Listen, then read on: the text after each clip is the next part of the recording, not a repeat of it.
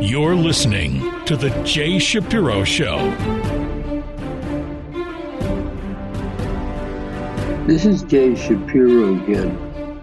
Uh, I'd like to uh, point out at the beginning of the program uh, some historical facts have nothing to do with what else I have to say on this program, but I have to remind the listeners of the historical facts about Palestine or Israel, if you will.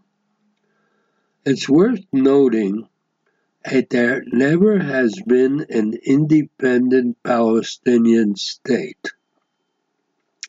Palestine was Syrian, it was Roman, it was Byzantine, it was Umayyad, it was Abbasid, it was Fatimid, and then Saladin's Palestine, Mameluke, Ottoman Palestine, and British Palestine, and Hashemite Palestine. However, there never has a free Palestinian existed. That is not to say that free Palestinians have not existed. Palestinians have. They have, and they all live in Israel. The only free Palestinians are those who live in Israel. Israeli Arabs or Israeli Palestinians account for nearly a quarter of Israel's population, and they are citizens with full rights and freedoms. There are more Palestinians in the Israeli government than there are in the governments of all of Israel's neighbors combined although there are significant numbers of Palestinians in Jordan, Syria, Lebanon, Saudi Arabia, and Egypt, but they are not part of the governments there. And countries like Egypt and Lebanon, which at least occasionally pretend that they're representative governments, Palestinians are excluded because they still carry the non citizen status of refugee. The Saudi Arabia is a monarchy, Syria is a really a monarchy, and Jordan are monarchies. Jordan, in particular, is, is worth looking at more closely. The Jordan has, is full of Palestinians none of whom are in the government there. Back in, in the early 20th century, the Ottoman territory was carved up with what's called the Sykes-Picot Agreement. That was between England and France. And the area called Palestine was given to the British, comply included Gaza, Judea and Samaria, which are now called the West Bank, and all of modern day Jordan, compelled by Abdullah, a non Palestinian Hashemite from Mecca, Palestine was split. 80% east of the Jordan River was called Transjordan, and although it had and still has a majority Palestinian population, it was given to Abdullah as a kingdom. And the king of, of uh, Jordan today is his great great grandson. Immediately, Jews who had lived in the region for centuries were forced to flee or murdered to the far side of the Jordan, where it was determined that both Palestinians and Jews should have autonomy only in regions in which they constituted a majority. This was a division which the Jews accepted and the Palestinians violently opposed. So the what ended up was the establishment of a Jewish state. The, the, the Palestinians didn't set up their own state. Instead, Egypt occupied Gaza, and Jordan occupied Judea and Samaria. Jews who remained in Judea and Samaria and Gaza were either slaughtered or forced to flee, and their villages and towns were destroyed. Palestinians who remained in Israel following the conflict in 1948 were given full citizenship with all the rights and freedoms, and they remain today citizens of Israel. Israel is the only Middle Eastern country where Jews and Muslims coexist. It is the only Middle Eastern country with a commitment to human rights and it has an impartial court that upholds human rights. It's the only functioning democracy in the region, the only place where freedom, and including the freedom to disagree with the government, actually exists. There are free Palestinians, Palestinians. Who are the free Palestinians? The ones who live in Israel. I brought this up because I want to remind the listeners that these are the facts on the ground. The only free Palestinians are the ones who live in Israel, that is, the Arabs who live in Israel. In all the other Eastern, Middle Eastern countries, they are second class citizens. They are only full citizens in the state of Israel and that is something that has to be kept in mind. I want to bring up a subject that I was reminded of the other day. It had fallen, I guess, in the background of my memory. 18 years ago, 150,000 people formed a human chain 90 kilometers long that stretched from Gush Katif in the Gaza Strip to the Western Wall in Jerusalem. Now, what happened at that time was our government decided to give up the uh, Gaza Strip, and uh, I was a correspondent for Arutz Sheva, and uh, I spent a few days uh, in the in the Gaza area when they were kicking the Jews out, and then I drove to Jerusalem. And during the trip to Jerusalem, it's over 90 kilometers, and there was a solid chain of Jews who were opposed to what the government was doing, standing shoulder to shoulder for over 90 kilometers. It was a the uh, it, it, according to the records, it wasn't the first human chain nor the largest. Two million people once formed a human chain in Latvia and 1.5 million in Taiwan. But our human chain took place in the heat of summer, and I drove along. There were many people there. They were carrying Israeli uh, flags. There were young people and old people. Everyone was excited to be part of a special moment for the Jewish people. The reason for this human chain was to protest Prime Minister Ariel Sharon's disengagement plan and to support the people who were threatened with being uprooted from their homes, which they eventually were. Some of them have lived in the Gaza settlement block for three generations they had put down roots and they built thriving and ag- agricultural settlements and beautiful synagogues. People joined the chain. Although police and cars and motorcycles drove past every now and then, the protest was quiet and orderly. 90 kilometers of order didn't venture onto the middle of the road as buses and cars drove out. Organizing the chain was supposed to have taken three months of planning, but it could be that many people only decided to join at the last minute. People stood for hours. It was a very hot day, and uh, in, in a sense, it was surprised how quickly the time went by because everybody was friendly. The uh, incidentally, the uh, event took place coincidentally at the same time as the Likud opposition convention in Tel Aviv. At that time, Labor was the government. The uh, nevertheless, there was supposed to be 400 members of the Likud Central Committee and 20 members of Knesset from other parties, like the National Religious Party and the National Union, participating in the standing by the roadside. What made the time pass quickly was the fact that everyone was discussing the disengagement with the neighbor.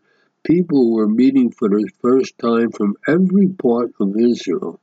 The majority of the people were religious, and the majority of the people were right wing. But there were also some secular Israelis. And there was moderation. There, there was this deep attachment to this land did not did not uh, uh, did did not prohibit compassion for the plight of Palestinians. Now the Palestinians themselves were suffering from their own corrupt leadership then and now. They were uh, their leadership is unwilling to compromise or adhere to any peace plan. So even when the Oslo Accords had offered them large parts of the West Bank, and Prime Minister Barak at Camp David also says it surrender most of Jerusalem's old city. The um, Yasser Arafat declined to negotiate, and the second Intifada broke out, with Jews being murdered. So, uh, but this was less of, less of a political demonstration at that time than it was an ideological one. Rather than being against anything, 150,000 people were expressing what they were for love and attachment to Eretz Israel. Many were supporting T-shirts and caps with the slogan "Ha'am im Gush Katif," the people are with Gush Katif. So uh, it, it was really sad. They sang Hatikva. It was very emotional. But at the end, it didn't matter. The uh, no speeches, no high drama, just 150,000 people had stood together shoulder to shoulder, expressing their love and support for the Israelis of the Gaza Strip. They were not successful, they didn't prevent the disengagement, and we now have the result of the disengagement we now have a war, and it's the result of that disengagement and the terrible mistake of our government. By the way, apropos of that, I don't mention it, I don't know if I mentioned it uh, more recently in my program, but you know, because of the, uh, the Oslo Agreement, Rabin and uh, Arafat and Shimon Peres won the Nobel Prize. Now it turns out that the whole thing was a mistake. I'm curious whether there is any formal way of rescinding the Nobel Prize. Generally, the Nobel Prize is given to whatever the field. It's given in such a way. It's not. It's not reversible. Somebody wins a Nobel Prize for chemistry or physics, or what have you, they've made an accomplishment. They're rewarded for it. But the Peace Prize was given to Arafat, Rabin, and Peres for, for, for the, the agreement they made, the Oslo Agreement. But the Oslo Agreement has not only turned out not to be peace, but has actually turned out to be war. So the question is, do the people, do the people who got the Peace Prize have to return it? I don't know. Very curious. Maybe I'll write a letter to the Nobel Committee I don't know if they ever faced this kind of situation. So uh, if I can find out anything about it, I'll let, I'll let the listeners know. I want to say something in response to the fact that there are people uh, rallying against Israel all over the United States. I saw in the news that there were big pro Palestinian uh, rallies uh, in Philadelphia, New York, and uh, Los Angeles, and Chicago, even in Texas. There was a big rally in, near the University of Pennsylvania, which is my alma mater. So that's sort of sad. But I want to say something. The Palestinian terrorism against Jews started before there was an Israel. In British Mandate Palestine, decades before the founding of Israel, Arabs were attacking Jews, particularly one of the worst cases in 1929 and the city of Hebron. The claim that Jews and Arabs got along for hundreds of years until the rise of Zionism and its policies is simply historically inaccurate. The excuse that Israeli policy, policies are so harsh that Palestinians have been left with no choice but to practice violence against Israel is simply false. The, the only happy Palestinians are the ones who live in Israel. Palestinians have violently attacked Jews for centuries, even before they were called Palestinians. They, uh, up until the, the, the, 1950s, I think it was, they, they, they were simply called Arabs, and this was called Southern Syria. The choice to attack Jews in their state is unjustifiable and an act of evil. There is no other way to characterize it. The Jewish people have opened their arms to live peacefully with all people. Anyone wishing to attack and kill Jews is not doing so because they're threatened. There is you can live alongside the Jews, and a lot of Palestinian Arabs who live in Israel know this. They even are part of our government and our uh, uh, judicial system. So Israel and the Jewish people have been unjustifiably attacked. The Jewish state did nothing to bring this attack on itself, nor did it want a war with, it, with these people. The, the attack itself was evil. The Palestinians who attacked the Jewish people chose evil and are therefore characterized as evil. By the way, the uh, I once saw it was something by the chief rabbi of uh, England years ago was asked, Why is there evil in the world? And he thought about it, he said, The answer is so that we should fight it. But unfortunately, evil can be very damaging, and because of evil, people can die. The uh, irrespective of our preference to want a world without evil in it, the Jewish people must recognize we are facing evil right now, face to face with real evil. It is the Jewish state's responsibility to rid the world of this evil, not just for its own sake, not only for the sake of Israel, but to follow the Jewish people's tradition of being a light unto the nations. Destroying Hamas in Gaza is our responsibility as being a light unto the nations. A model how nations should protect themselves is what, what Israel is now doing. Israel must destroy Hamas. What's going to happen to the Gaza Strip afterwards is really immaterial at the moment. You don't have to worry about what's going to be there. Work something out afterwards. Right now, the Hamas there is supported by Iran. Uh, Iran threatens Iran together with uh, China and Russia uh, threaten the world. There's no two ways about it.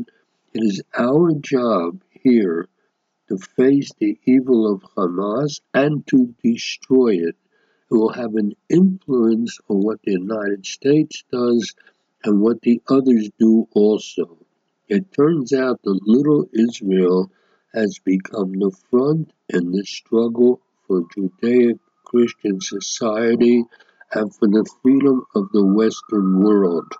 I want to I don't want to sound dramatic, but that is really what it is all about now. Now, it's not just a struggle here in Israel against Hamas. It's a struggle of e- against evil, our, and we are in the front line of that struggle. We must win for the sake of Western society. So up till now, it looks like that is what the American government has understood. They're supporting us. Let us hope they don't weaken in their support. I'll be back after the break. Israel News Talk Radio, straight talk from Israel. Hi, I'm Rabbi David Aaron. The soul basics are the most profound, the most essential and yet often the most neglected in our education. Join me for Soul Talk on Israel's News Talk Radio and discover the secrets to love, spiritual growth, and personal power.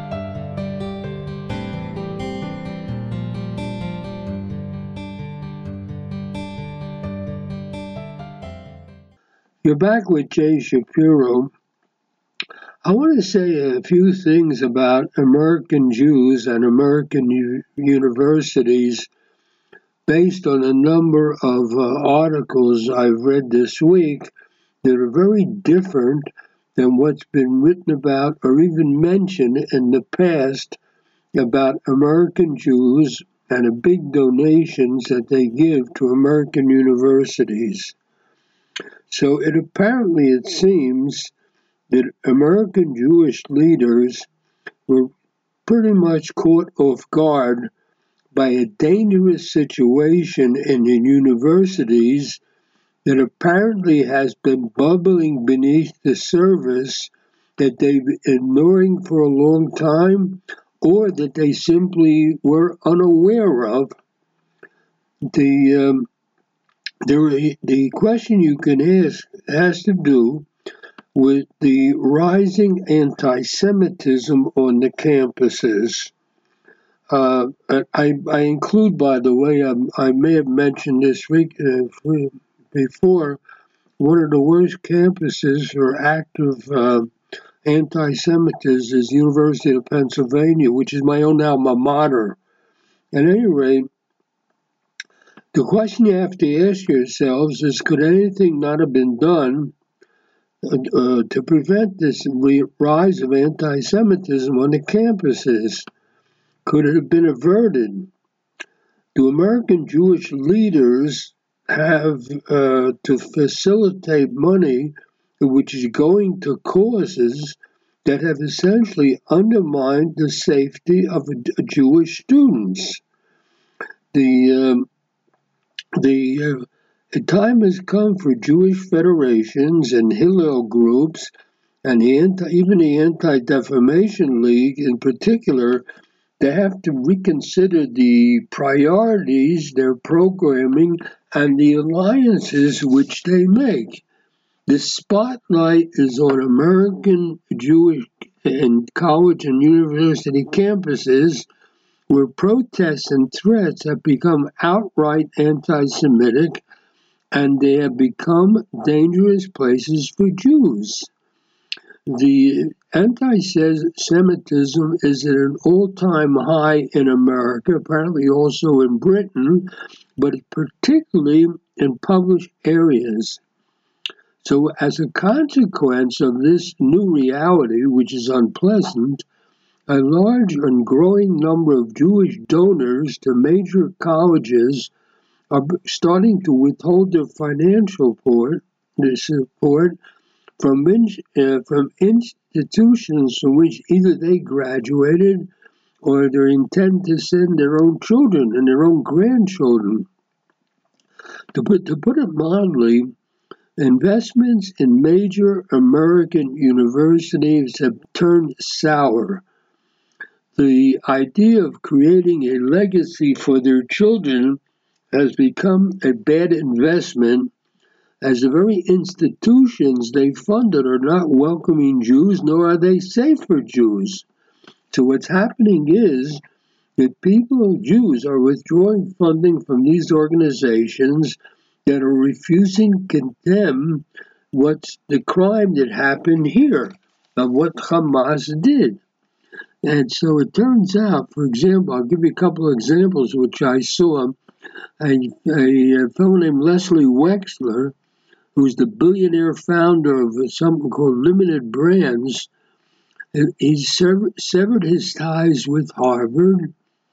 And uh, another guy uh, named Henry Swieca has quit the board of Columbia Universities because 100 professors of Columbia signed a letter in defense of students defending Hamas. A, an, an alumnus of uh, Harvard um, called upon his alma mater, Harvard, to publish the list of students who signed a letter stating the Israeli regime is entirely responsible for all the unfolding violence. And this guy, whose name is Ackman, a millionaire, billionaire, explained, I don't want any supporters of terrorism in our company. In other words, he wants to know whose people are who signed these anti Israel letters to make sure that if they come to his company looking for work, they are not going to find work. So, what is counting their losses? These generous philanthropists and successful businessmen are rethinking their investments institutions that no longer re- represent their ideals and are no longer safe for Jews, and uh, they and they want to know who the students are who are anti-Israel because they make sure they want to they want to hire them.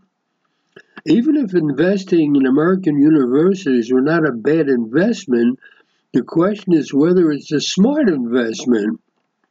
Because the question is, do the universities even need the money?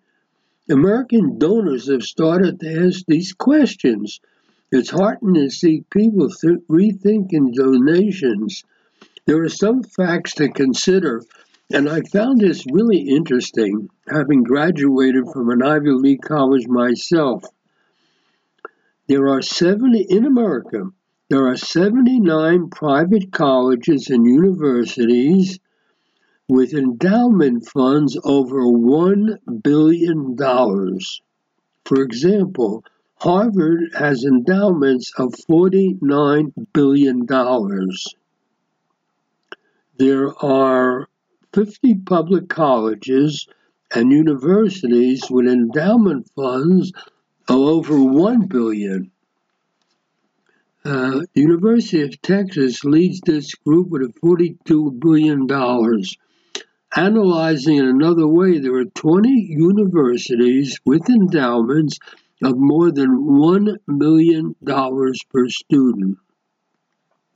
These institutions, at least 150 of them, earn more on their interest income from their accounts than most people earn in a lifetime. They have fund managers earning tens of millions of dollars a year. Universities today in America are big business. Their endowments far exceed the budgets of some developing countries and of entire government offices that a developed nations have, like Israel. Now, there's no doubt the universities do good work, but that is not a sufficient criterion for supporting them financially. There are such big businesses that it's even hard to comprehend how much such donations are tax deductible. When you give money to a university, you're essentially giving to a business. So, in light of what's happening on the American campuses, that it's time to consider what one's philanthropic priorities and investments are and what they ought to be it would seem to me that this huge amount of money that they've been giving to universities would do a lot good if it was given to various places in Israel. So there's no doubt that American Jews have to rethink what what they really want to do. Do they want to fund institutions at any level? The uh, it's fallen to the where Jewish life is threatened. There are violent assaults on Jews. And it could well be that these guys who are given to the universities won't be able to send their own children and grandchildren into these schools because they won't be safe. Is it in the endowment of chairs and research that have been kidnapped by violent extremism? So, if you're going to invest, you should invest in Jewish life, invest in Israel, in the future of the Jewish people and invest through those organizations that are most effective and efficient users of the dollars that you have. The universities no longer need them. It's interesting. Uh, along these same lines, uh, the, um, the Jewish organizations. I'm not talking about the universities. I'm talking about the Jewish um, Jewish organization. Now, you talk about the Jewish federations. You talk about the Hillel Foundation. You talk about the Anti Defamation League. They must reconsider their priorities. They must reconsider their programming, and they must reconsider who they alliance with. So, the the the a lot of American Jews, a lot of American organizations gave money to Black Lives Matter, to colleges and universities. Some even gave money to charities that once helped Jewish immigrants, like HIAS, and now it it facilitates the integration of immigrants who are not Jewish and will make American policies less pro Israel over time and the latest seeds for anti Semitism. When I was a kid, HIAS, Hebrew Immigrant Aid Society, helped only Jews. Today, it helps very few, if any, Jews. It gives to all these immigrants, some of some of them who make policy eventually that are anti-Israel. So, also polls are showing support for Hamas in opposition to Israel among especially young American adults. Prior to what happened on October 7th, it was un- unimaginable that in America there would be so much support for Hamas and the Jewish power in the, U- yeah, in the U.S. could be so diminished. Every Jewish organization in the United States must refocus and reconsider what it is trying to accomplish with the money it gets primarily from American Jews. It's, it, um, it's interesting, it's pointed out, they had this march for Israel in Washington back uh, a couple weeks ago, and everybody came with different motives. Some came because of Israel, and uh, they, and they wanted just to support Israel. Some became because of the anti-Semitism that's uh, that's go, going. Some be, because came because of the complicity of university administrations with Hamas supporters and uh, the failure to protect Jewish students on the campus. No one could have imagined the full extent of anti Semitism that existed in the United States and now has become uncovered.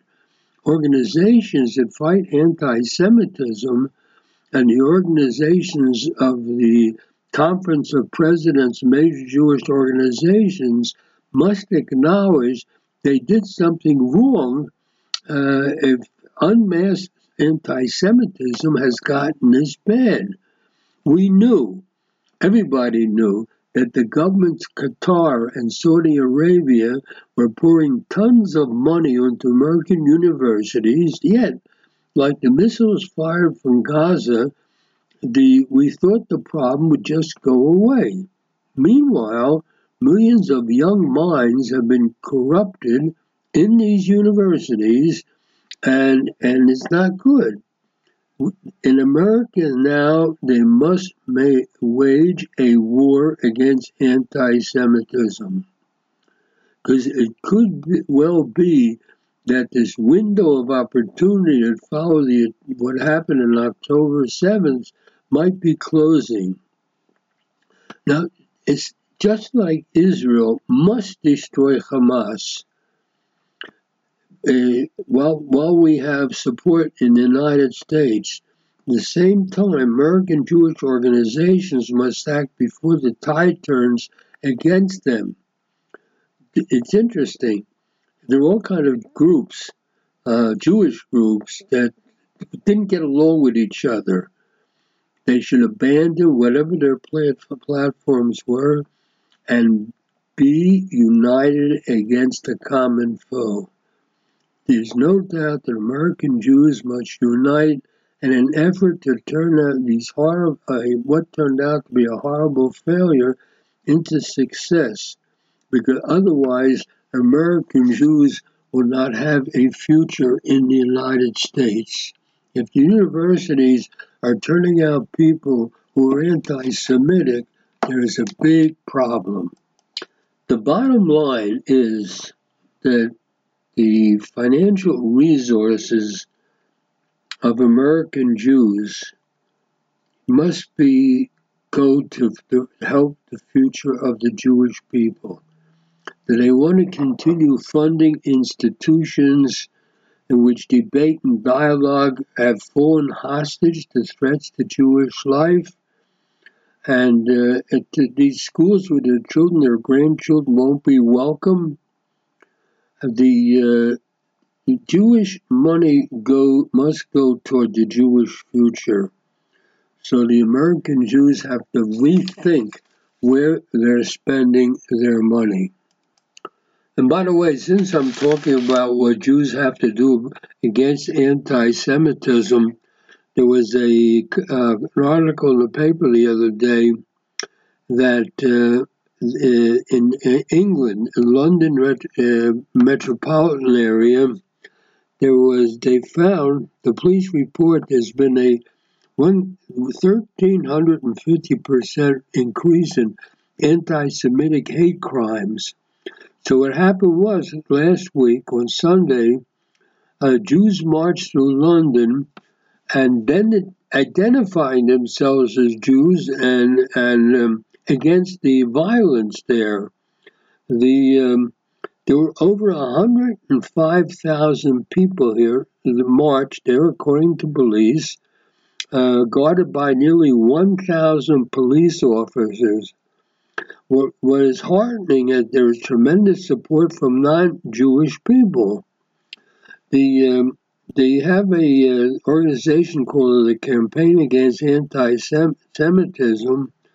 They planned this march of all kind of community groups, and um, they chose particular places in London to do the marches because uh, they have historic influence. If you don't know British history, uh, uh I I didn't realize this. They marched um, uh, uh, and a place um, uh, called Cable Street, I guess it's called. The back in 1936, there was a battle uh, between the British Union of Fascists, and uh, they had uh, it was headed by a guy named Mo- Oswald Mosley, and he had 15,000 black shirts, Nazi types, and they fought. They were fought off by the citizens of East London. So, um, although, by the way, there was tremendous attend- attendance at the Jewish uh, rally in London this week, the Jewish BBC employees uh, are told that the the event is controversial and said its staff should not attend. So uh, that's how BBC treats anti-Semitism. So there are unprecedented levels of anti Semitism in the United Kingdom. And uh, one day before the march, London's Metropolitan Police arrested a number of pro Palestinian protesters that had displayed Nazi symbols. And uh, so uh, the, uh, the, this is this anti-Semitism is rising in London the uh, the it, it's a bad.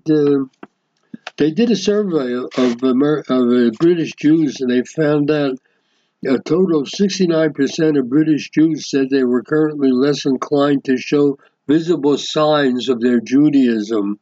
Half of British Jews have considered leaving the United Kingdom due to anti Semitism since October 7th.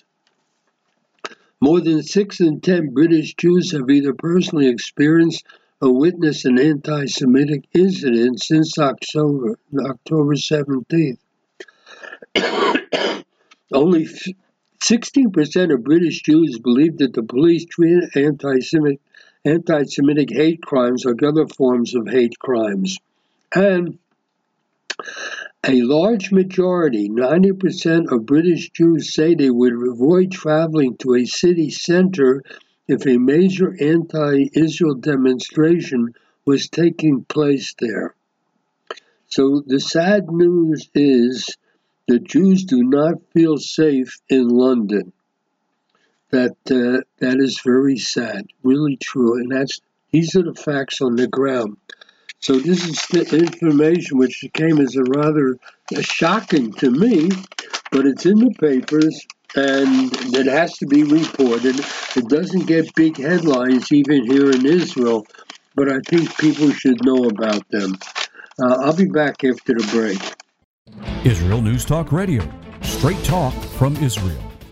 Hi, this is Betsy Penn from Phoenix, Arizona, and I love Israel News Talk Radio for the interesting interviews, accurate information, spiritual guidance, political insight, humor, and passion for the truth. Straight talk from Israel. You're listening to Israel News Talk Radio. You're back with Jay Shapiro. And as I always tell my listeners, I am not a particular expert on anything, but I want to say a few things about what will happen in Gaza after Israel leaves. From some of the things I've read this week by all kinds of experts and supposed experts. Right now, Israel is in the middle of a war, and uh, people all around are trying to figure out what is supposed to happen uh, after this is over. Israel has said we're going to destroy Hamas. It raises questions over whether Israel can ever achieve the aims which are to demilitarize and de radicalize the Palestinian territory now, there are in Gaza more than 2 million people, and um, so the question is, what are you going to do? Right now, there's a pause in the fighting. The um, the American president has announced that he wants to bring the more moderate Palestinian Authority there. The Palestinian Authority rules in the so called West Bank, they were kicked out of Gaza back in the early 2000s uh, by uh, Hamas. They're, they ruled the West Bank, but they only ruled because they're they're supported by the Israeli army. Otherwise, the radicals Arabs would have kicked them out too. So um, the, uh, the, they haven't built a Palestinian state anywhere. So what's supposed to happen next? The uh, the range of options after the fighting is over and uh, is really wide. Unlike the United States, our government seeks to foster a young technocratic leadership inside Gaza using Arab money. With U.S. guidance and Israeli security, they will build something like Dubai on, on the Mediterranean, according to senior officials, um, Israeli officials. The Palestinian Authority, on the other hand, says it won't discuss the future without a ceasefire. But uh, the, um, the it's hard to believe that the Palestinian Authority will return to Gaza on the back of Israeli tanks. The European Union supports its return. The uh, one official from the European Union said uh, it could border up its uh, it could uh, beef up its border control mission, and uh, top officials from the European Union have been holding discussions with officials uh, and with key Arab states. So the, uh, there are some European and U.S. officials say the only way forward is a multinational or United Nations force with an emphasis on Arab troops. Governments in Jordan, Egypt, and Saudi Arabia say they will not put boots on the ground. Jordan, Egypt, and Saudi Arabia are not going to use their troops to uh, control the peace in the Gaza area the uh, they uh, they've said that. So uh, that leaves an option of a force like the one that exists now in Lebanon and in Haiti, but uh, they're ineffective. The a, the uh, Israel must draw a conclusion what to do after this war. Israel pulled its forces and settlers out of Gaza in 2005. I remember this because I was there. It was very unpleasant. So after the Israel forces at 17 years ago, the Palestinians could have constructed factories and farms and hotels, and they could have made it a paradise. Instead, Hamas, which won the legislative elections a year later and took control by force, instead, they invested in building rockets and underground terror tunnels, training thousands of terrorists to kill and massacre, while leaving the population of Gaza itself impoverished. For years, people from Gaza have been crossing into Israel every day for employment because Hamas does not provide employment for its own people. So the lesson is that Israel must never again leave neighboring territory in the hands of Palestinian security forces, because what has happened will be terrorists will take over. For the model, it really is Japan and Germany after World War II. You have to do what they did then was they destroyed the existing authority and they created a new entity backed by an aid package and an educational system. Germany today is so different than it was a hundred years ago Japan today is so different than it was a hundred uh, years ago because when the Americans took over, they took control of the educational systems and saw to it that these countries became more like liberal Western democracies. democracies. The, but some Arab leaders said they they've paid to rebuild Gaza three times already every time there was a conflict with Israel, and the uh, Arab countries put in money to rebuild Gaza after a lot of it was destroyed by Israel, and then they all started back the same where they were. So it's time to, I believe, it's time to abandon the two state solution and find another approach. The uh, people must come up with a different state. The two state solution is dead, although you hear people repeating it all the time.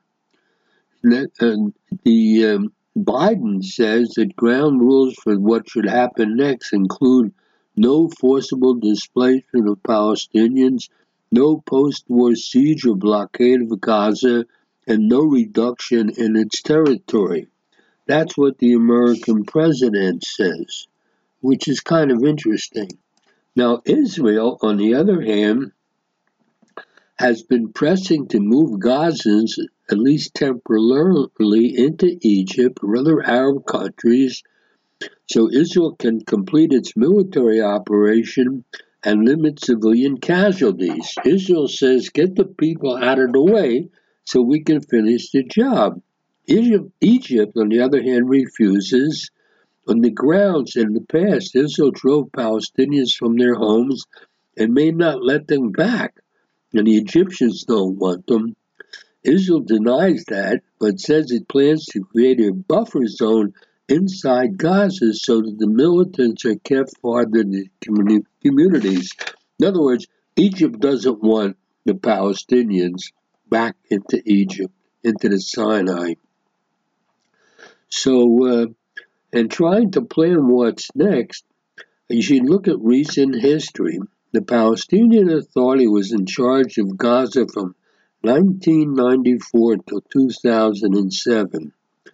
In the 2006 legislative election, Hamas, Hamas speak by Fatah, which the main which was the main party of the Palestinian Authority, it then began pressuring Fatah officials, and they ended up with a violent civil war.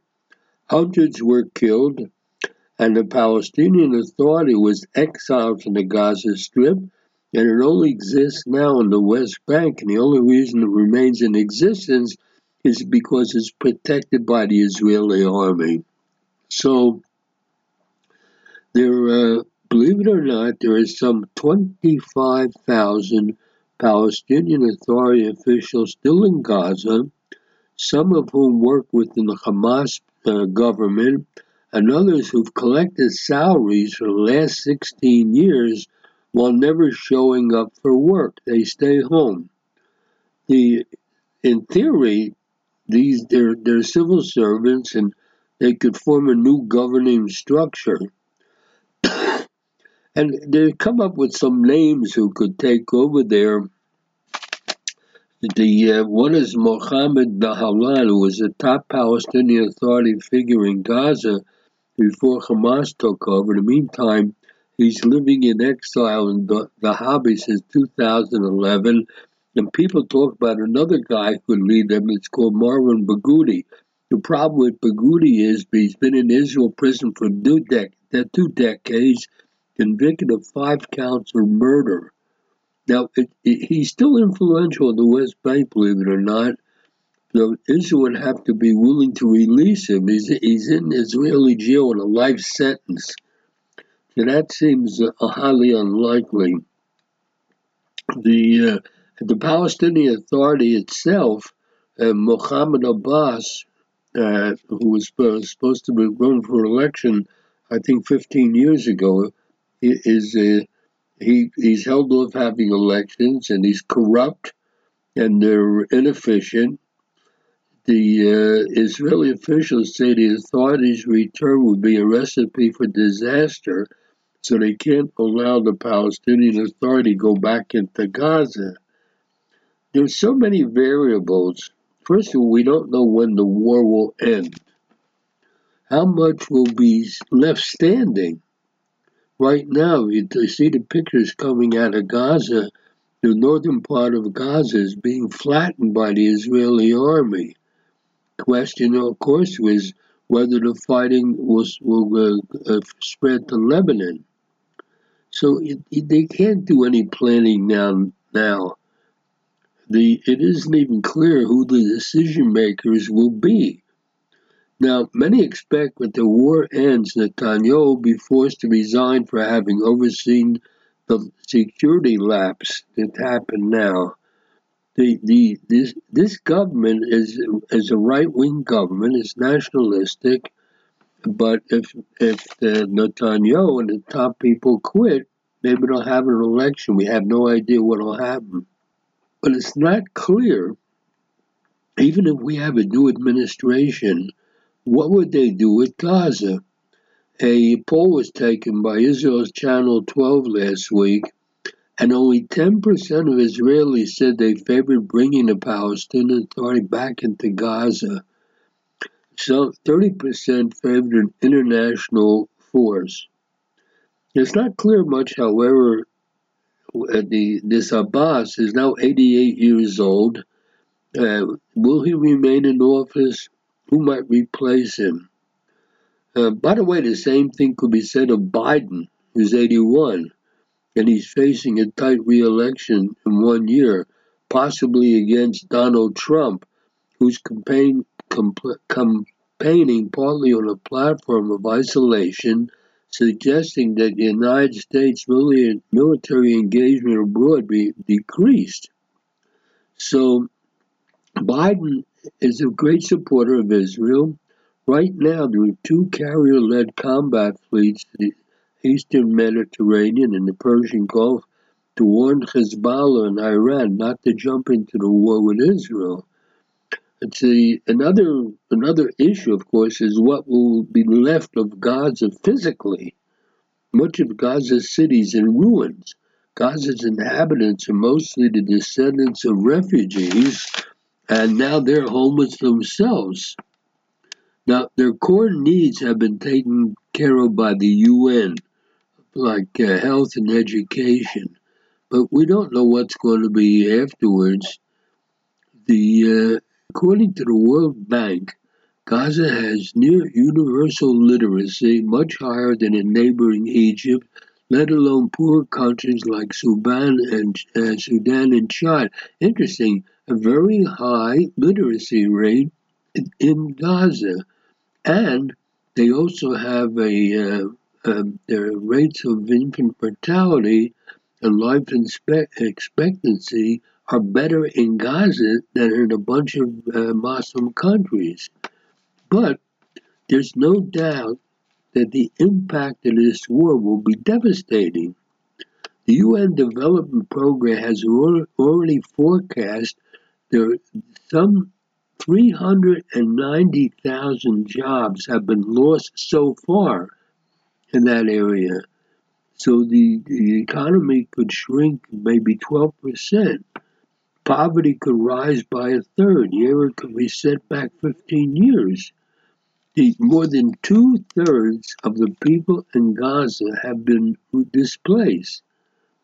So you can't think about the end game. Much depends on the final outcome of the war and the, the degree to which Hamas is weakened.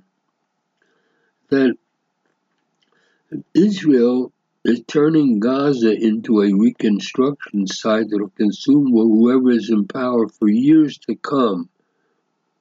It's hard to see who would wield the power behind Israel.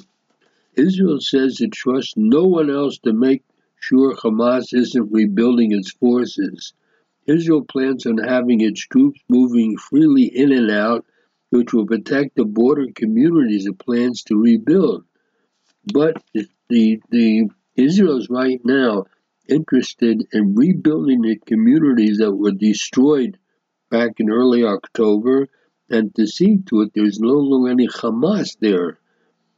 The uh, if a local government body does emerge, uh, it, it might resemble parts of the West Bank where Palestinian officials handle civil matters and Israeli troops are responsible for security.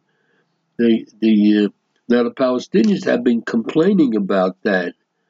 They say Israeli troops humili- humiliate their the officials who are dismissed by the population as toadies and agents of Israel. By the way, I myself have served in the West Bank, and uh, it's interesting when you stand at a roadblock, uh, we had instructions that you have to search uh, um, the cars of Arabs, but if a car shows up in which a sheikh or the head of a village is sitting in the back seat, uh, you you can ask the driver for his identity card, but you can't ask the guy in the back seat because you can't insult him. It's all it's all different story, and I've had personal experience over there. So, so what's going to happen? Uh, it, the uh, it's interesting. To the questions of whether the events since October 7th have made them more or less in favor of coexistence with Israel, nine out of ten Palestinians, according to their own uh, consensus, nine out of ten Palestinians said they're less in favor of of, uh, of uh, Israel ruling over them. So uh, Israel has to look primarily on our own security calculations without expecting cooperation from anyone else. The other Arab countries don't want to get involved, and uh, there is no local leadership, and Israel is responsible for the security of Israel, and that means Israel must keep a tight fist on Gaza after this war is over. As long as there is no stability in Gaza, Israel can rely on nobody. These are the facts on the ground. What we have to worry about, what Israel has to worry about, is its own security needs. And what's going to happen in Gaza is still wide open. It's all kind of speculation, all kind of people uh, uh, giving their opinion, but the subject is wide open. Nobody knows what will happen in Gaza after this war is over. But we have to worry about is the safety of Israel. And uh, we, we in Israel rely on our government to take care of our safety. What's going to happen in Gaza, how, as far as how it's going to be governed, to a certain extent, is not our business.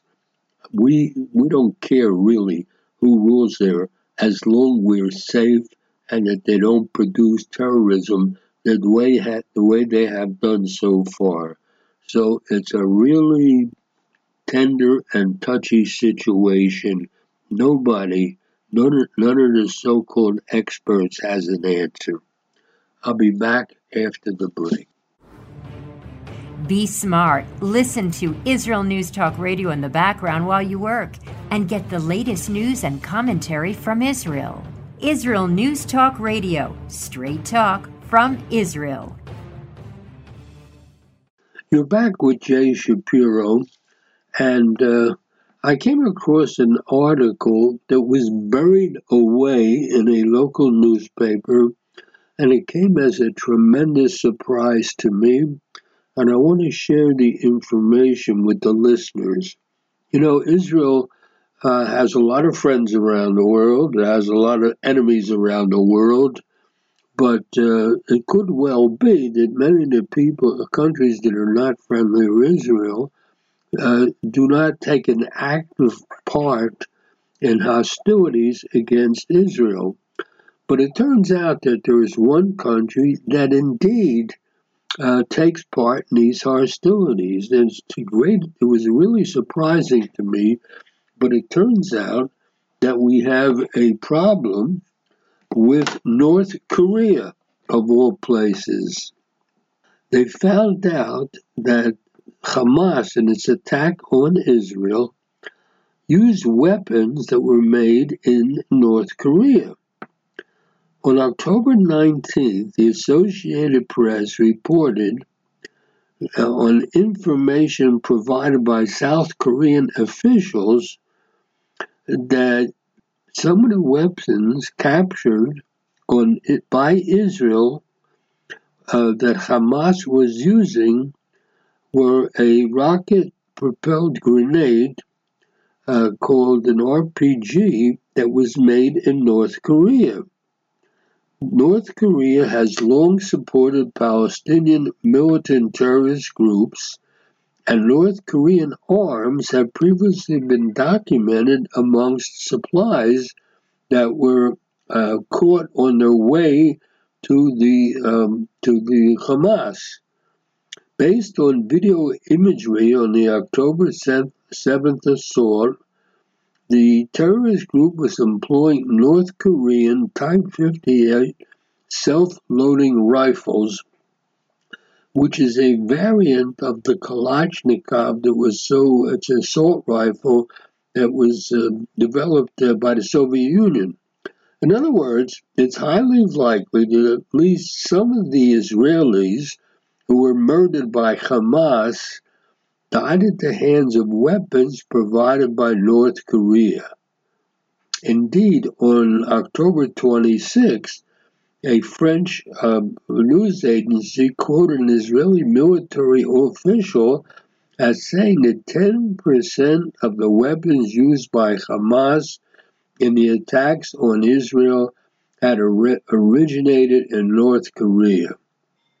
And it turns out that South Korean military intelligence sources concur with that. Hamas is believed to be directly or indirectly linked to North Korea in various areas such as weapons trade, tactical guidance, and training. In North Korea, of all places, North Korea made 122 millimeter, millimeter multiple rocket launchers were provided to an armed group related to Hamas, and um, artillery shells marked Bang 122, the same as ammunition used by North Korea, were found on the Israel Gaza border.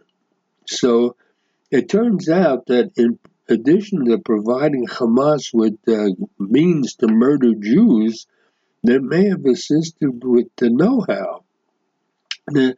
Back in December 2016, according to report that I'm reading, Kim Jong Un, the head of uh, North Korea, publicly presided a military training exercise, exercise of North Korean paragliders simulating an assault on South Korean presidential residence in Seoul, South Korea. And that tactic is precisely what Hamas used as part of its coordinated attack on Israel on October. October. So there's a strong possibility that this North Korean know-how was passed on to Hamas. So that that that came as a big surprise to me. I didn't see anything. The the article, a very small article in the back pages of a local newspaper. The uh, and furthermore, nearly a decade ago, in 2014, the United Nation, the United Kingdom uh, newspaper, the Daily Telegraph, reported that Hamas had made a down payment to North Korea to acquire missiles and communications equipment as part of a larger arms deal. And it said that Hamas has forged close links with North Korea, which is keen to support groups that are opposed to Western interests in this region. The uh, so we have North Korea uh, supporting Hamas, which came to me as a uh, really as a tremendous surprise. The um, there's further information from, uh, particularly from British newspapers. Turns out that these ties between Hamas, the terrorists, and North Korea go back to the 1970s because at that time North Korea provided weapons to Yasser Arafat as well as training of terrorist groups. So, it, by any measure, North Korea has shown itself to be nothing less than an enemy of Israel. It has close ties with Iran and Syria, has backed Hamas and Hezbollah, and provided arms and know how to those who seek to destroy the Jewish state. So it turns out that North Korea is an active enemy of Israel. So it's pretty essential that Israel, take, Israel take a more forceful public stand against North Korea to uh, the and also in parallel, Israel should strengthen relations with South Korea, which can serve as an important partner in trying to contain North Korea's uh, Middle East uh, mischief. And we must raise, I believe, greater awareness about North Korea's support for groups such as Hamas, which essentially underlines that the regime in North Korea is a force for instability, not only in the Far East, but around the globe. Simply put, North Korea has Jewish blood on its hands. And uh, that is a fact, something I didn't realize till I saw this small article in the paper. I wanted to share this information with the listeners. It came as a real surprise to me. I've mentioned previously that uh, what's happening on the campuses in the United States against Israel is something that I don't know could be considered surprising since the campuses have changed. Even before the uh, Israel started responding to what had happened, the uh, a, a campaign of defamation and incitement against Israel began on the campuses in the United States. For example, uh, in the second week of October, members of called something called the Department of Women and Gender Studies at Syracuse University published a statement of solidarity with the Palestinian people as it said in their struggle against Israeli settler colonialism, colonialism and occupation. So that's Syracuse University. Now, these self proclaimed feminists didn't see fit to condemn the barbaric acts of rape committed by Hamas against Israeli women. Uh, the um, they had no uh, it, they didn't issue any solidarity with the young Israeli mothers who were burned alive while holding their infants. That's uh, at Syracuse. At Harvard University, 34 pro Palestinian student organizations published an open letter declaring that they held Israel entirely responsible for the massacre. A few days later, about 20 pro Palestinian students at Columbia University signed a letter of solidarity that called to view that the actions of Palestinian fighters uh, is, uh, uh, the against the, the inhumane siege imposed on them by Israel. At George Washington University, messages such as Glory to our martyrs and free Palestinians from the river to the sea were projected onto the walls of the campus. At Northwestern University, members of something called the Students for Justice in Palestine issued a statement asserting that Israel has no right to claim that it was the victim of a massacre since the attack was the result of the Palestinian quest for self determination. University of Virginia branch of, uh, uh, of the same group, Students for Justice in Palestine, said they support the right of Palestinians to resist the occupation of the land by whatever means. Now, this is what's been happening at American universities since with the attack on Israel. So the uh, the it's modern anti-Semitism directed toward Israel and against Jews in general. They they these um, what these people are doing should not be misconstrued as legitimate criticism of Israeli policy it is a blatant attempt to undermine Israel's right to exist as a Jewish state.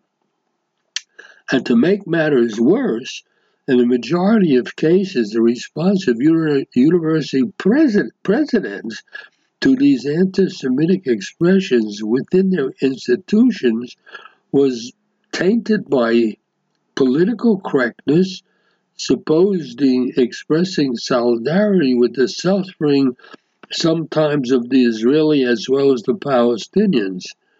Now, anti Semites in general, on U.S. campuses in particular, can be categorized into three groups there's classic anti Semites, modern anti Semites, and what can be called it was a, a guy named Boaz Ganor who uh, is the president of uh, Reichman University here, said the third group is the useful idiots.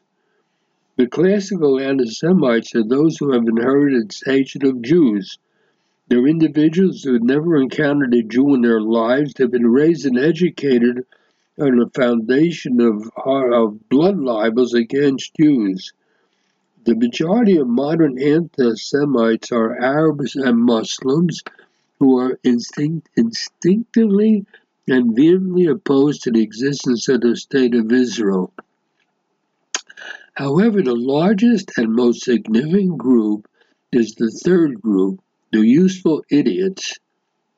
Uh, the what is a useful idiot? It's a naive individual susceptible to manipulation historically associated with communist activists operating in Western countries. The useful idiots are often compassionate people, champion the cause of those they ex- perceive as exploited or underdogs. The problem is that many among these useful idiots lack a comprehensive understanding of the the age the uh, the, the thing they are will, unwittingly supporting.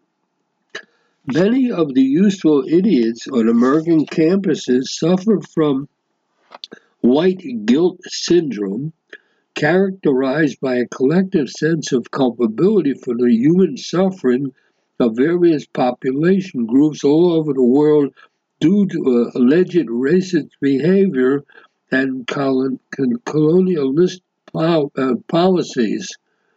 So, the uh, anti Semitic manipulation thrives among these uh, useful idiots, promoting the notion that Zionism embodies colonialist ideals purportedly to rob the native inhabitants of their land, in this case, to rob the Palestinians of their land. Now, this perspective, of course, disregards any historical context and ignores the continued physical presence of the Jewish people in Israel, in their homeland, and they the fact that the Jews are indigenous to this land.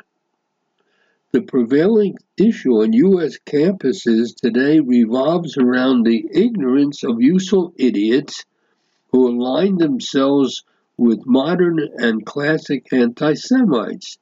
The animosity toward Israel and the Zionism has transcended into a widespread hatred of Jews and has become a, uh, uh, among progressive liberal circles as something that they're supposed to do.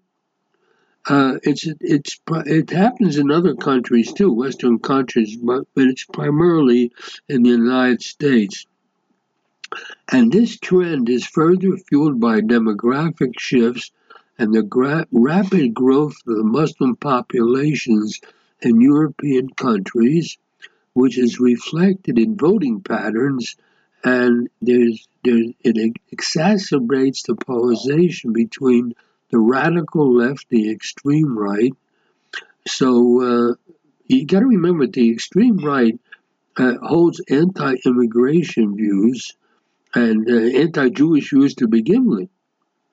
So the problem, uh, according to Boaz Ganor, mo- the problem of modern anti-Semitism, especially the propaganda by useful idiots, will not go away as long as there is a large number of academics around the world who insist on fueling the incitement and promoting the anti-Zionist, anti-Israel narrative. These professors act deliberately to brainwash and inflame their students with lies, half truths, without explaining the overall picture or at least presenting the Israeli narrative. Many make no effort to hide their agenda. And for example, I quoted in the beginning this uh, statement put out by these, this women's group in uh, Syracuse University and they said, and I quote, as feminist teachers, we are committed to creating classroom environments that foster critical and anti racial thinking. To you, our students, we pledge to continue to teach what is elsewhere unteachable. So, what we have is that the leaders of universities around the world, especially in the United States, really have to prevent the abuse of academic platforms for systematic indoctrination. And that's what it is indoctrination that could lead to terrorism and anti Semitic hate crimes. False claims of freedom of expression and academic freedom cannot justify pushing forth anti Semitism. But the commitment by university presidents to stop this kind of thing is not for the sake of Israel, it's not for the sake of the Jews or for or historical justice, but rather for the sake of their students. They must fulfill the important role of any institution of higher education, which is the pursuit of truth and imparting of knowledge devoid of political ideological or other biases to their students because the students of these universities are the leaders of the next generation. What's happening, I believe, that they are being brainwashed about a lot of things, but in particular being brainwashed about Israel and anti Semitism. So you have these pro Palestinian rallies at major universities, and uh, I think it speaks ill of the future of the United States and speaks ill of the future of Western democracy. If students now are being brainwashed primarily against Israel and against Jews, it's not just an Israeli and a Jewish problem. I think it's a problem of Western society. Uh, having said that, thanks for listening. Jay Shapiro signing off.